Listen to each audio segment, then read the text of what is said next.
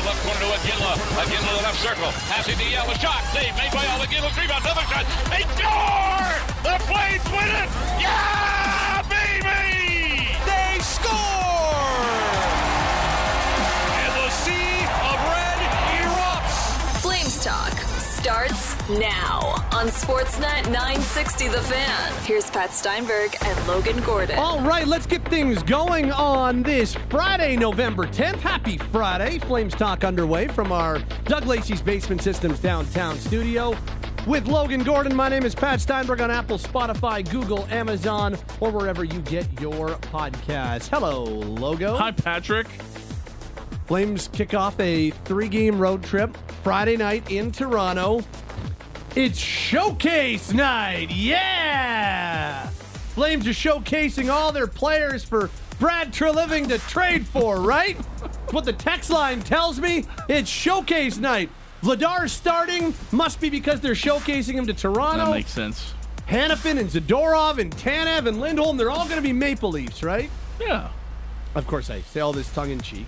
Uh, I now, in all seriousness, I do wonder a little bit about Toronto as a fit for some of these potential trade conversations that we're going to keep having until the trade deadline is passed.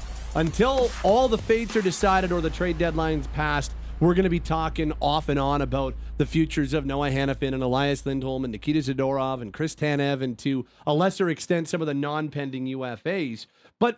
I do wonder a little bit about the Maple Leafs as a fit. And and that is before we even get to who their general manager is, but this is a team that is clearly invested despite a 6-5 and 2 start to the season. They are clearly invested in this season. They have a ton of eggs in this season's basket.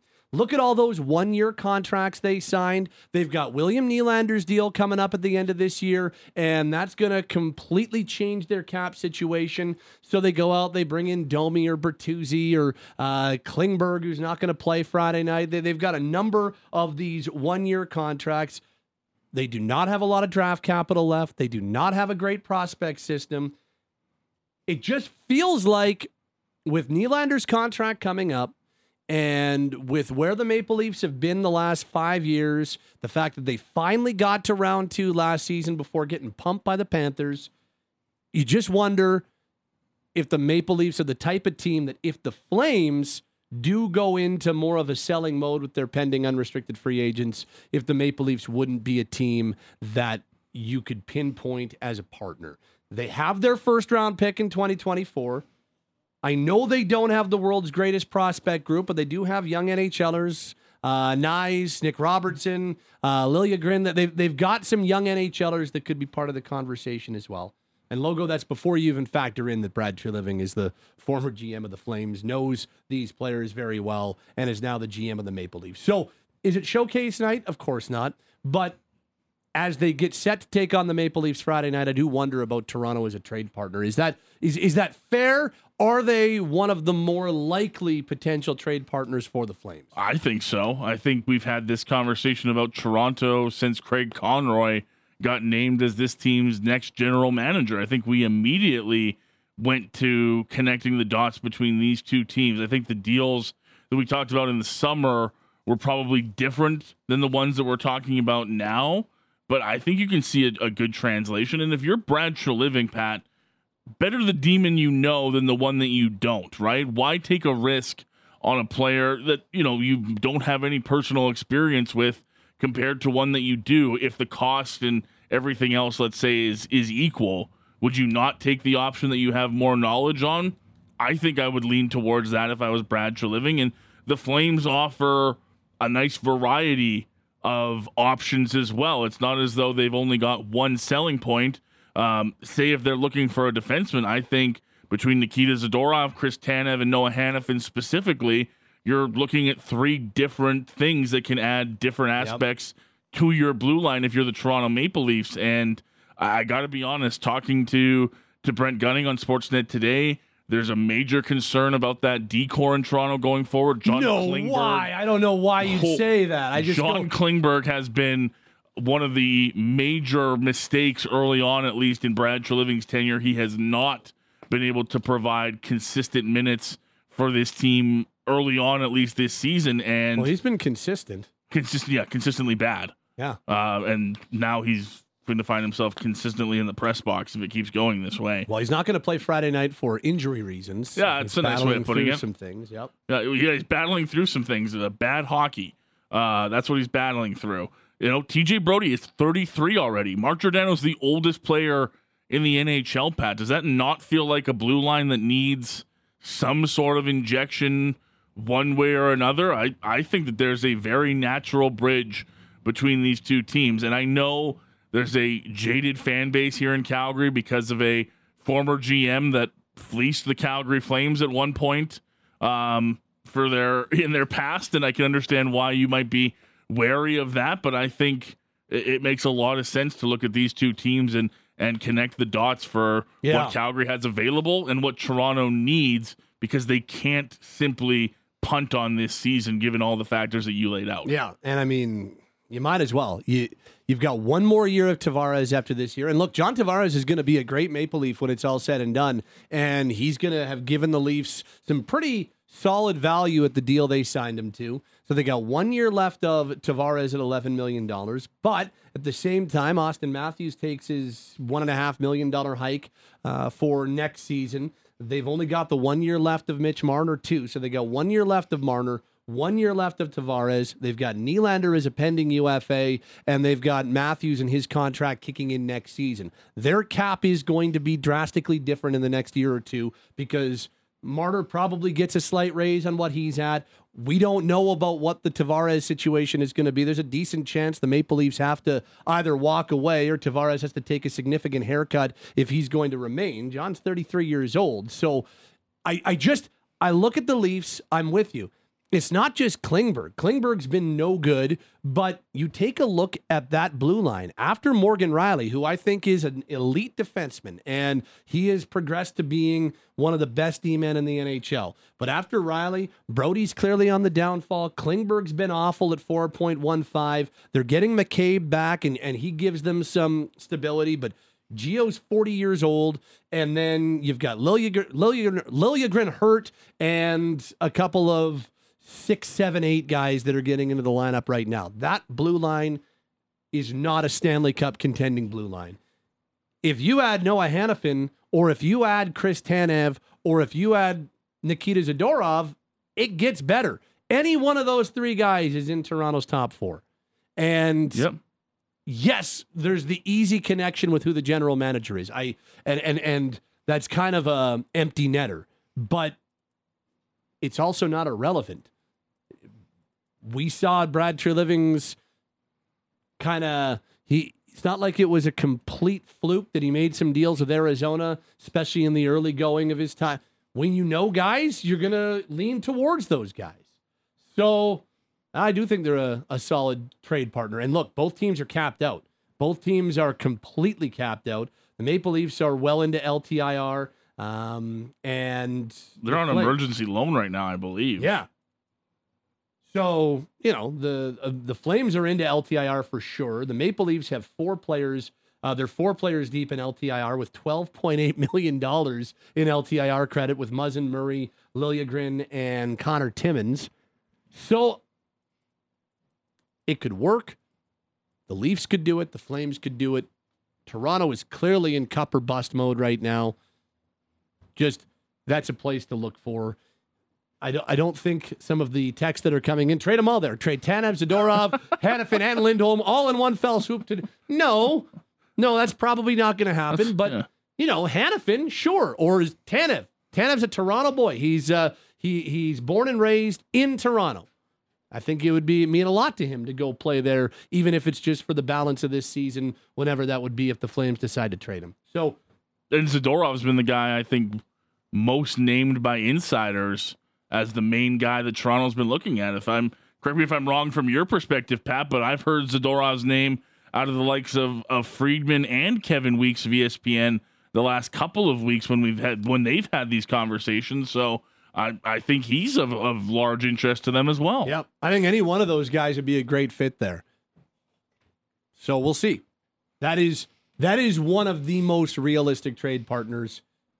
even before taking into account who the GM is. If you text at 960 960, what does Toronto have? The CN Tower. I think they've got like the eight tallest buildings. The Hockey in Hall of Canada. Fame is in Hall of Toronto. Fame's in Toronto. Got great. Uh, they've got a, a great downtown midlife. They got the Raptors. Do you like Drake, Pat? He is, I believe, from the six. Prove it. I can't. Uh, they got a completely inept transit system. The, ra- Oh. the rapid transit is garbage. Um, so yeah, that's what Toronto has. Uh, what does Toronto have in terms of assets? I believe. the Oh. I, thi- I oh. misunderstood the question. Um, they've got the largest population in the country. Could you acquire animals from the Toronto Zoo? I believe their zoo is very well stocked. Probably a good zoo. Yeah, great nightlife. Awesome spots. Some some different great pockets. Anyway, uh, they've got their first round picks Big this year. sign that says Toronto. Do- They do. It lights up in different Yeah. colors. Uh, so they've got a first round pick in 2024. Their prospect system is not super sexy, but they do have some young Just focus on their talent, Pat, not as what they I look said, like. As I said earlier, Matthew Knies is going to get a big raise, and a, a lot of people wonder if the Leafs are going to be able to keep him. I don't think Toronto would trade him, but they've got Knies. The Nick Robertson saga continues. There's so many people who want Nick Robertson to be a full time Maple Leaf, but he spent a lot of time with the Marlies. So Nick Robertson's still young. Matthew Knies is still young. And I mentioned Liljegren, who's 24. So they do have some young NHLers and guys who could step into a lineup. Plus, they've got their first round pick in 2024. Um, so they, uh, they they do have that. Um, this says uh, still need a decent D corps to support an injured goalie and rookie goalie. Don't want to leave the goalies out to dry all year, even worse than they are. Again, I'm not suggesting that they trade every single player to the Maple Leafs. That's not what I'm suggesting. I'm just suggesting that if they do end up making a trade for a guy like Hanifin, or if they do decide to move out their pending UFAs, the Maple Leafs could be a very, You, very you have to do partner. something with the three UFA. Like you can't. I don't know how many times Craig Conroy's had to say it, but they are not interested in going down the road of assets for nothing. Yeah. And when you're Yeah. they you've had a six game losing streak to start the season, these are conversations that come up. Here's one from Dan and Cochrane. If the Flamus decide to sell, uh, if the Flames decide to sell, but it is spelled Flamus. I don't know. We could be talking about the Falamas. So. Uh, if the Flames decide to sell, then I personally don't care who they trade with. Leafs, Oilers, who cares? Highest bidder gets the player. Plain and simple. I would not take a lesser payment simply because it's tree. No, I'm not suggesting you take less because it's the Maple Leafs. I sure as hell hope that Conroy doesn't go, yeah, you're my mentor, take him for free. No, no. I, You still need to get a good return for him. Um, this says, did you say the Leafs got pumped by the Florida Panthers in the second round? That's kind of a silly comment when they got beat by a red hot goalie. Seems like a Maple Leafs fan. Uh, they did they not lose in five games? I was gonna say it was five games. Uh, You got pumped. This is one where I this is where I'm like, ah, maybe not. Hanifin, Tanev, Lindholm, all max retention, and Vladar for Klingberg, Domi, two first, two thirds, and all the good prospects, young NHLers. Wow. Sure. He just did all the work for us. Why do we even have this conversation? We should have just read that text. Does that, even, Conroy, wo- Craig, call up Tree right now. You got your trade. does that even work cap wise? I don't. I haven't looked that far into it. um, Klingberg, Domi, two first, two thirds, all the good young players, bring them in all of them. for a bunch of pending UFAs and a goalie with one more I year can't left see why. Tree wouldn't do that. To be honest, Uh, a few other things to touch on as we're underway here this hour of Flames Talk, Daily Flames Roundtable. A little bit later on this hour with Logan Gordon, it's Pat Steinberg. So that's uh, that's kind of the the way we'll kick it off, just because they are playing the Maple Leafs Friday night, and a lot of people point to Toronto as a potential trade partner for the Flames. When the Flames play Friday at Scotiabank Arena, Mackenzie Weegar will suit up in his 400th career NHL game. Not quite in his hometown. He'll play game 401 Saturday in his hometown of Ottawa. Game 400, he'll play in Toronto. But, you know, just as we talked about when Noah Hanifin played his 600th NHL game earlier this year, that's pretty cool for Weegar. Because that is not the traditional road to the NHL. The the road to the NHL for Mackenzie Weegar sure does mirror in a lot of ways the 40 year old playing on the Maple Leafs blue line right now and Mark Giordano's road to the NHL, where he didn't make it to Major Junior until late. And Weegar did get drafted. Gio didn't get drafted, but Weegar got drafted as a 19 year old in the seventh round at the 2013. Pretty NHL close to not being drafted.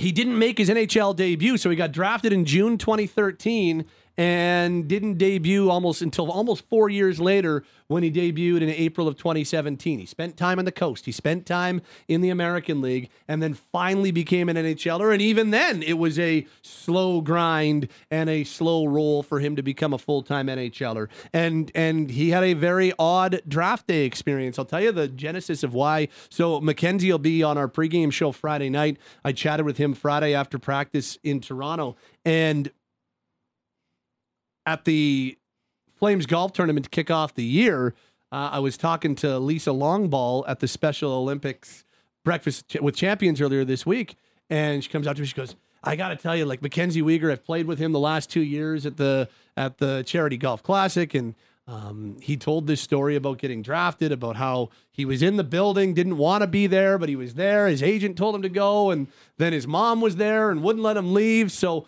That's kind of the Reader's Digest version. Here's the actual Mackenzie Weegar draft day story. It's it's uh, one of those good draft day stories for a guy who went in the seventh round at Prudential Center in Newark, New Jersey. we went there. I didn't really want to go. My agent was kind of hyping me up. I was gonna. He was telling me I was gonna go in the you know the fourth or fifth round, and uh, you're sitting there waiting, and you know waiting a long time, and the teams go by, and um, you know I I wanted to get out of there. I kind of gave up, but they uh, they told me to sit down and wait, and um, you know luckily Florida called and made a trade with Montreal, and um, you know my name popped up, and my mom screamed and shouted, but there was nobody really in the building. So everybody, the, the people that were there kind of looked over and was like, what's going on? And, um, you know, walked down the stairs and treated it like I was a first rounder, but um, only a couple people there to greet me and did the media tour, but there was only a couple media members there. It was, it was a special day. And, um, you know, little things like that, you know, it goes a long way and things, things like that, you don't, you don't forget. I just think it's a cool story. It's similar to the Dustin Wolf draft story, 2019 in Vancouver. He stuck around, stuck around, stuck around, went in the seventh round. I remember vividly when he got drafted in Vancouver, hearing like this because again, there's there's very few people left when you get to the seventh round. It's just the people on the floor and a few fans, a few families left that you feel really bad for. And then all of a sudden you hear this huge scream from the Wolf contingent, like, oh, whoever the Flames just picked. I had no idea or didn't know a whole lot. I don't think I knew anything about Dustin Wolf at the time. I'm no prospects guy. So I'm like, oh, that guy the Flames just picked. that Up they're there, here. yeah. They're here. Uh, and it was it was neat. So that's a it's a cool story for Mackenzie. And he's turned it into a for for a seventh round pick of the Florida Panthers at a draft more than 10 years ago. He's turned it into a pretty good career. He's turned it into an eight year contract with his new team. And I know that the trade with Florida has not given the Flames the overwhelmingly positive results that everybody wanted or expected when they made it in July 2022. But Weegar has slowly gotten better and slowly settled into his role as one of the top defensemen on this team. And you know, he's had an up and down year, but he's he started to get he started to look more and more comfortable as a member of the Flames. And and I, I would say comfort wise, there's pretty big difference if you compare Weegar to Huberdeau in their first season and a bit as a member of the Flames. It's just a cool story being a 206th overall pick. Um, when he plays in his 400th game tonight, Pat, he'll be the 31st player from his draft class to hit the four game, uh, 400 game plus played mark. That's a huge accomplishment uh, for a guy that was taken that late. Um, he's uh, one of a couple, interesting enough, a couple of seventh rounders played some decent NHL time from his draft class. But, you know, going to the seventh round, we talked so much about even those guys making the transition to pro hockey, even making it to the American Hockey League level. And we still have those conversations, at least I do, about Dustin Wolf and talking about how special it was for him last year to be a two time goalie of the year and an AHL MVP. That doesn't happen to seventh rounders very often. And McKenzie finds himself in that same kind of category. There's not many guys that pick up and are going into a game Friday night against the Toronto Maple Leafs as a top two defenseman on a team in the NHL, and it's uh, it's a lot of work. I'm sure there's a lot of moments where you wonder if it was ever going to happen, and I imagine for a guy like McKenzie, it's almost it almost means a little bit more when you get that first long term contract extension like that one that came from the Calgary Flames after the trade to Florida because you know sort of some affirmation and something that you've never really had in your career as a hockey player is that sort of safety net of a long term deal, right? Because you've always yeah. had to fight for every inch to to get to that next level, and now you've reached a point where uh, an organization believes in you enough to give you that sort of money and that sort of guarantee. Um, it's been great, and I've loved to see him. He's one of the best quotes in the locker room.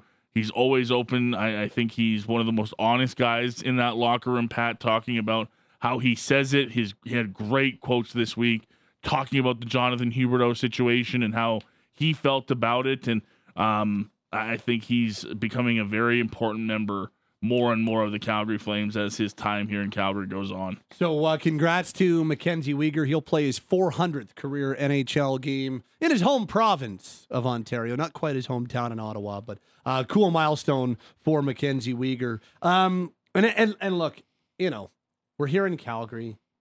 We don't like we don't take joy in the misfortune of the Edmonton Oilers. We don't. We, we ne- no.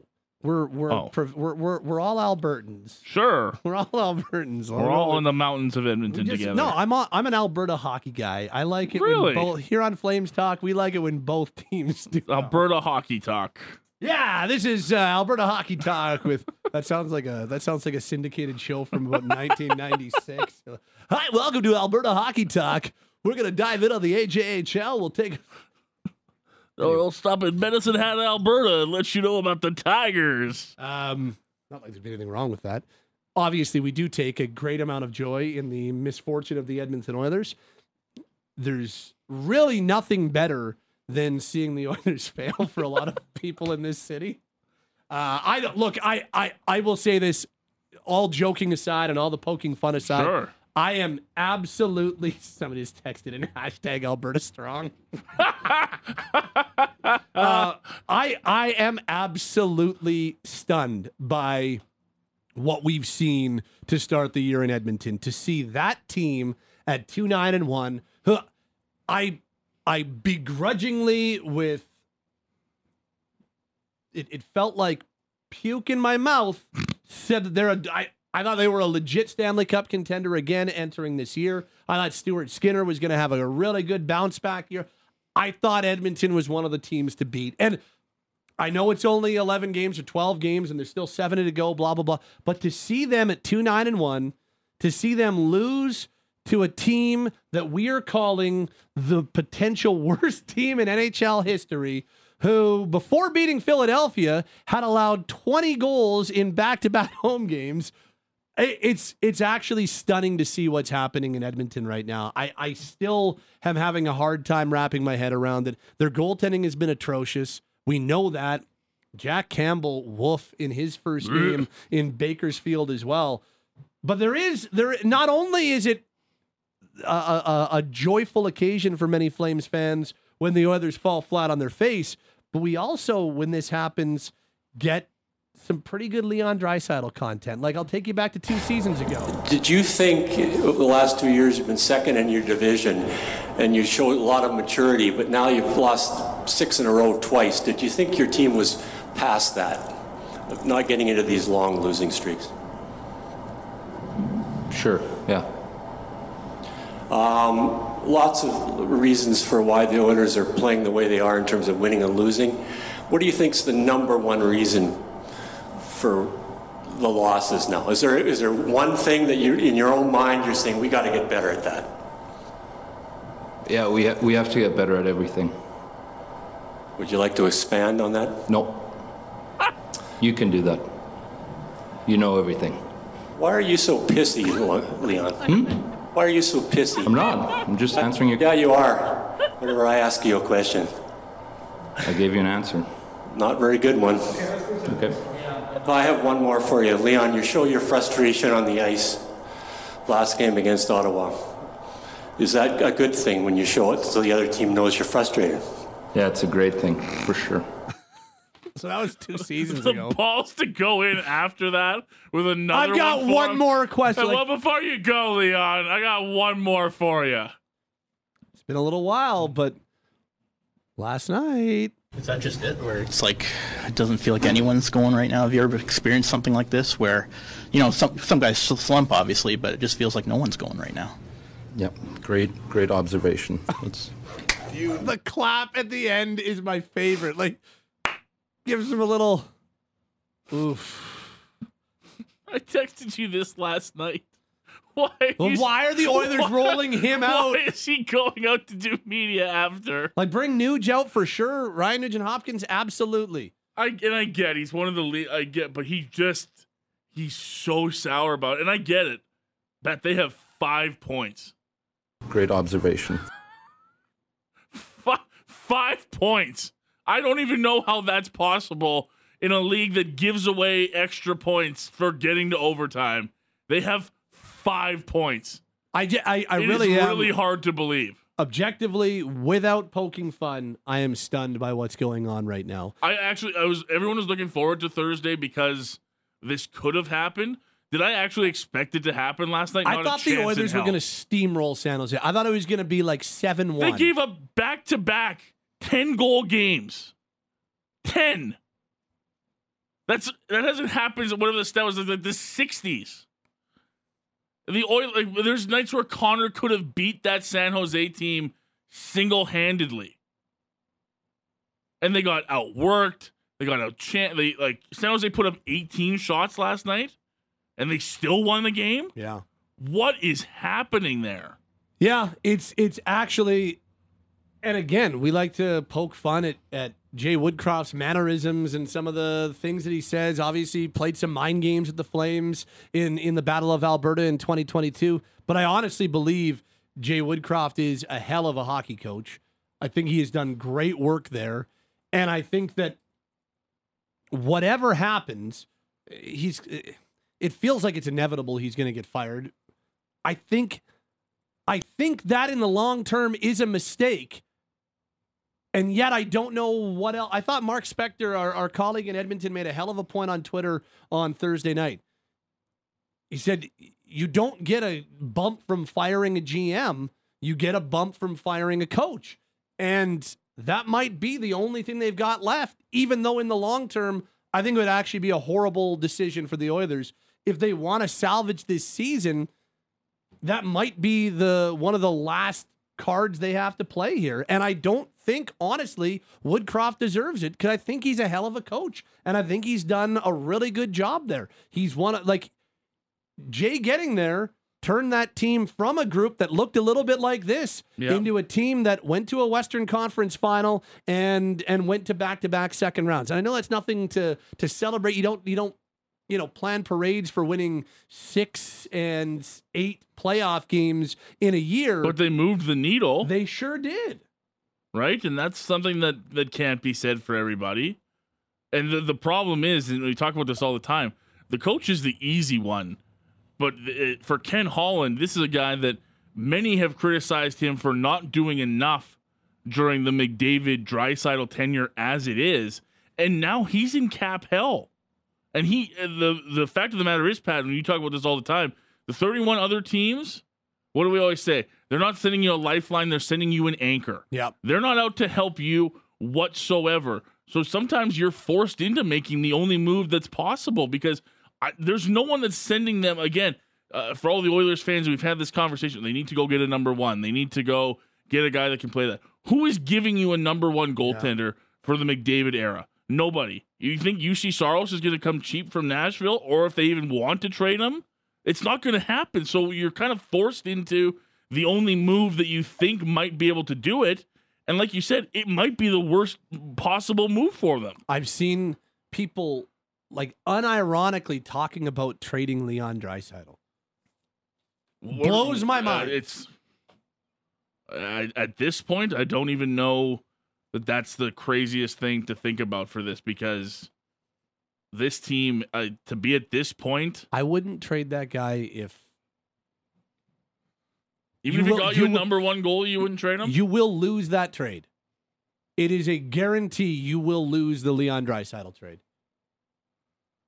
I know he's not playing well right now.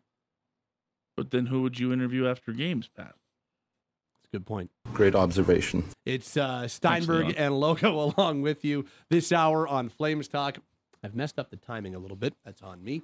Uh, whether you're a fan of sports or a fan of great deals, our friends over at 403 Local, they're the place to be. So every time the local hockey heroes are playing, get over to local to 403 local and uh, get their uh, get their game night special. It's two beers and a pizza for 20 bucks every time that, uh, that the local team's playing. On Sundays, watch football, NFL action with 50 cent wings and happy hour all day. They also do wing night on Wednesday. Mondays, it's dry ribs, just five bucks a pound. They also have daily happy hour, three till six o'clock, and lunch specials every weekday from 11:30 to 2:30. Plus, 403 Local, available for private functions. Visit 403 Local in Canyon Meadows and at 403local.com.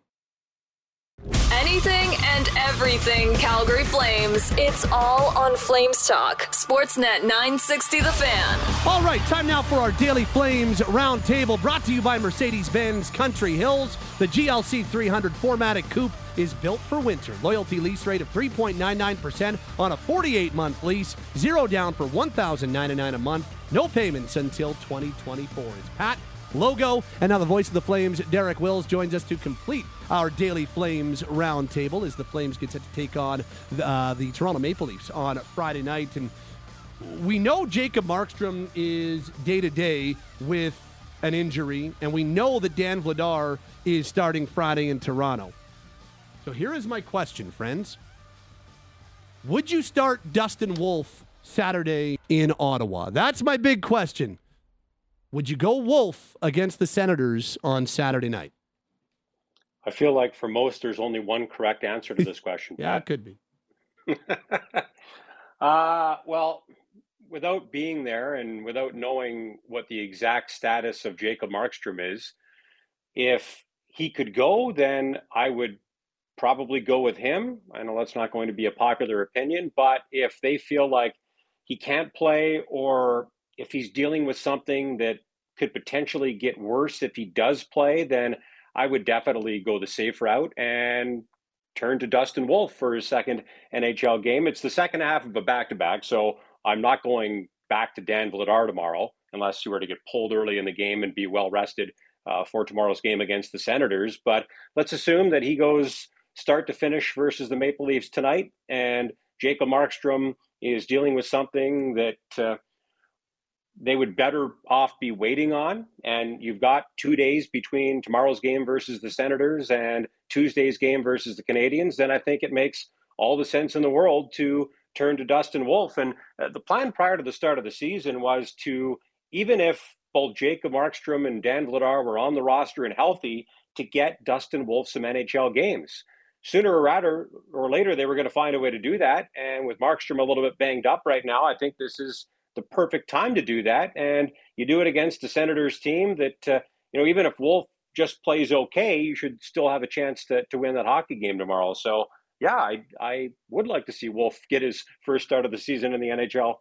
Absolutely. I'm totally on board for it. I think Toronto would have been a bit of a tough landing spot on Friday for him, just knowing the sort of arsenal that they can throw out on a day to day basis. And look, this is kind of his first real NHL start, guys. I don't want to take too much away from game 82 last year, but there was nothing on the line for the San Jose Sharks or the Calgary Flames.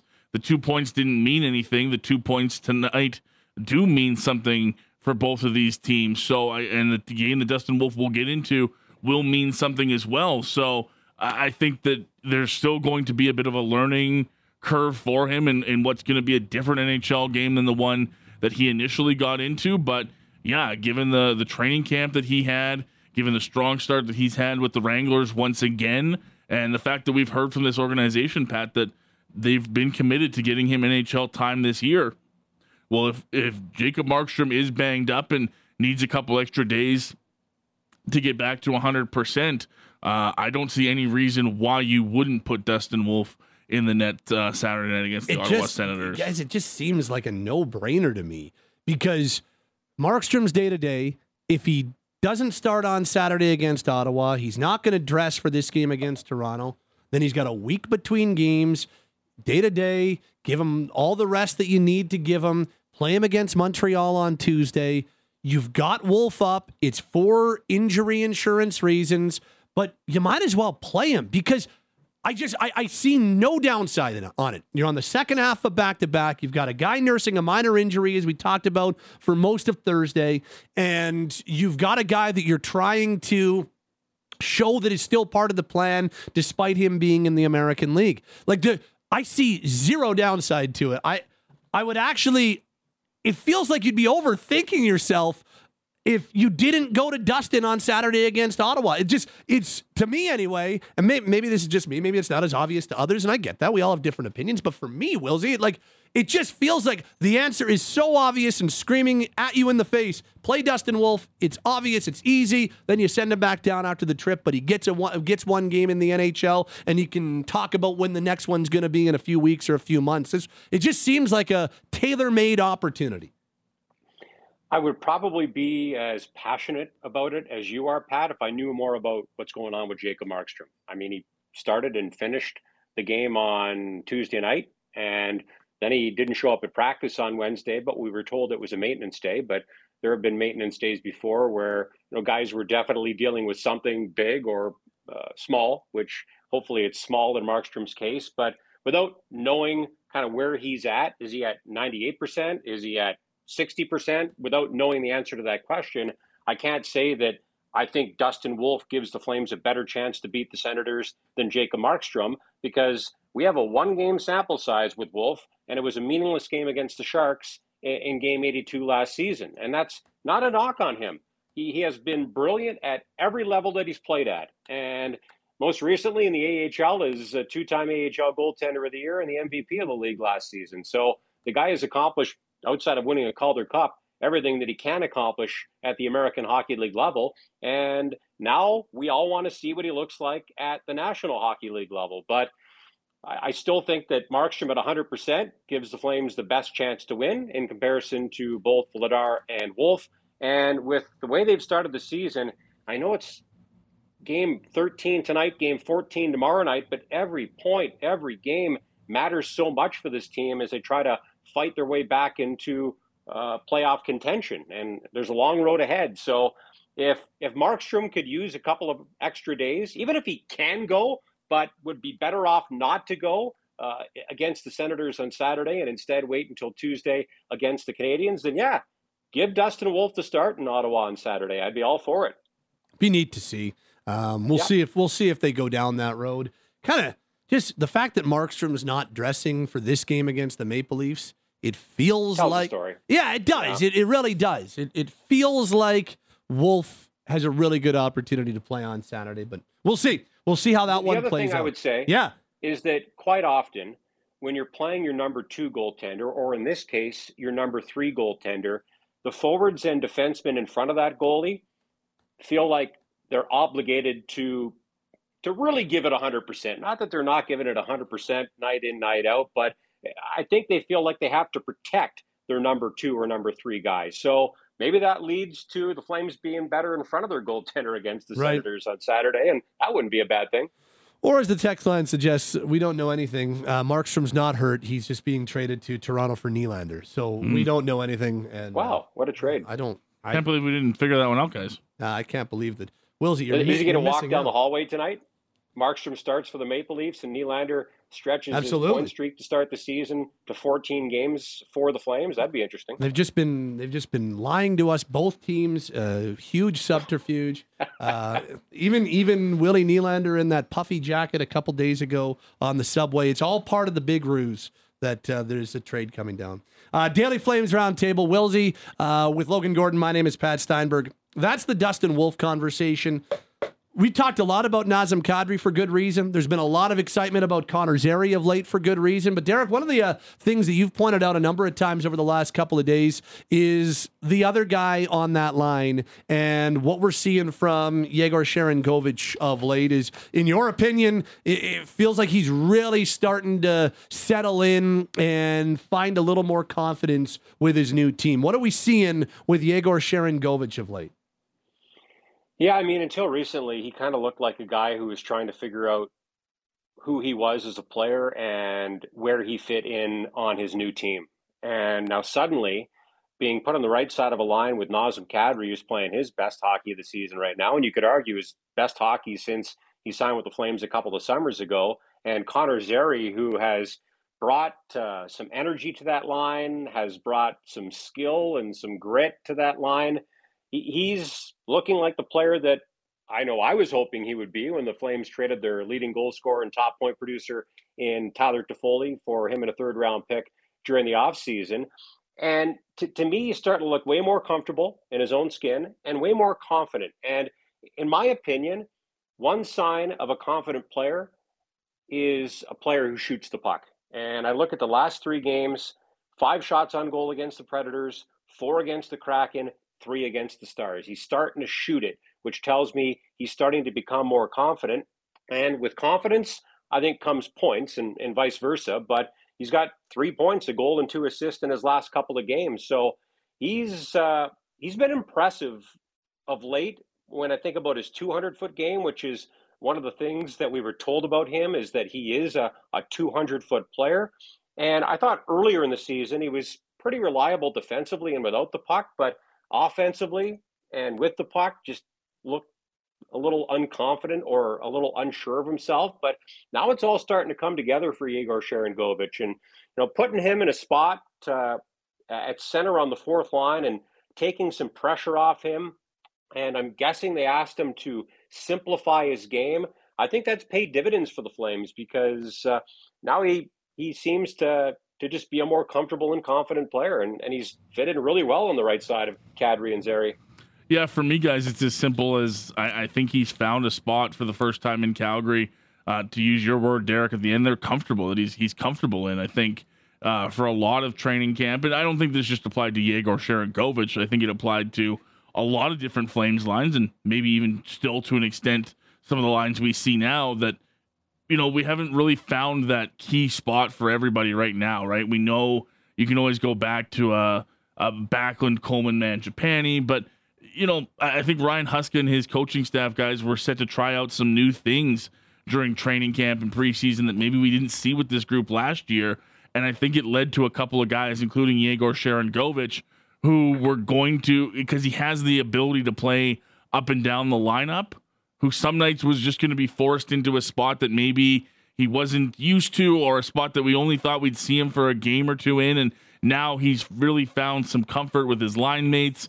He seems to understand the game really well and feed off of what Connor Zary and, and Nazem Kadri are doing on a night to night basis. And it's led to them being this team's best line, I think, for the last three games since they've been put together. Um, to, to me, he just looks like a guy that's finding some run with the the right line mates right now, Pat, and it's led to yeah. some early success for them. He's been, he's been really strong, and and yeah, the the two way game, two way game is is what popped him on that line, Wilsey, with Duehr and and Greer when they were really good together, and I think that's when I I think that's when maybe the narrative started to change because I think that really helped him get a little more comfortable. Hadn't played center in years and jumped right in to that spot and and started that line was excelling and for a few games they were the most reliable line for the Flames. I, I I really wonder if that didn't start the build in confidence for him. And then all of a sudden, you get this opportunity playing with Connor Zary, who's really brought an infusion to the group. And Nazem Kadri has brought his best game the last little bit. It, it, it's been a slow build for Sharangovich. And, and yeah, I, uh, I, I, think, I think it's important that you've pointed him out the last few days because – he's kind of the forgotten guy on Calgary's best line right now. Kadri's been great. I think he's been their best player. Zary's got all the attention because he's the first round pick and he's a rookie and and getting his first opportunity. But Sharangovich has been right there and a, a real key contributor on that line too. Don't you guys think that it's almost the exception to the rule when a player joins a new team that they immediately fit in and are at their best? I would say so. So I, I think there was going to be some sort of learning curve for Yegor Sharangovich, new city, new team, new way of playing, new line mates. But he's proven that he can play with really good players. We saw him at his best on a line with Jack Hughes, who has turned turned into one of the best players in the league. So we know he can play with high end guys, and not all guys can play with elite players, but he's proven that he can. I think he's been a great fit with Kadri and Zary, and you know, right now I would say the Flames have two lines going and two pairings going, and their line with Kadri, Zary, and Sharangovich has been the best of the bunch over the last handful of hockey games, certainly since they snapped their season long six game losing streak. And then they've got the Backlund Coleman line, and, and Pospisil looks like he's going to start there uh, again against the Maple Leafs tonight. Now they need to get at least one more line going, ideally their first line, centered by Elias Lindholm with Jonathan Huberdeau and Andrew Mangiapane. And their top four is going on defense. So th- this is turning into a team where more guys are starting to contribute and, and help the team win hockey games. And Sharangovich is uh, certainly pretty high on that list for me. Uh, thank you, Wilsey. Sorry about the timing. Well, we'll we'll get it back to earlier on Monday. Uh, we'll see you here in a few in a few minutes. Sounds good. See you soon. Uh, he's Derek Wills. He's Logan Gordon. My name is Pat Steinberg. That'll start to wrap us up this hour. Thanks to Cam and Taylor, our producers, as well. Logan Gordon's on Twitter at Fan960Logan. This hour wraps up, and so does the Daily Flames Roundtable, brought to you by Mercedes Benz Country Hills. The GLC 300 4MATIC Coupe is built for winter. Loyalty lease rate of 3.99% on a 48 month lease. Zero down for 1,099 a month. No payments until 2024.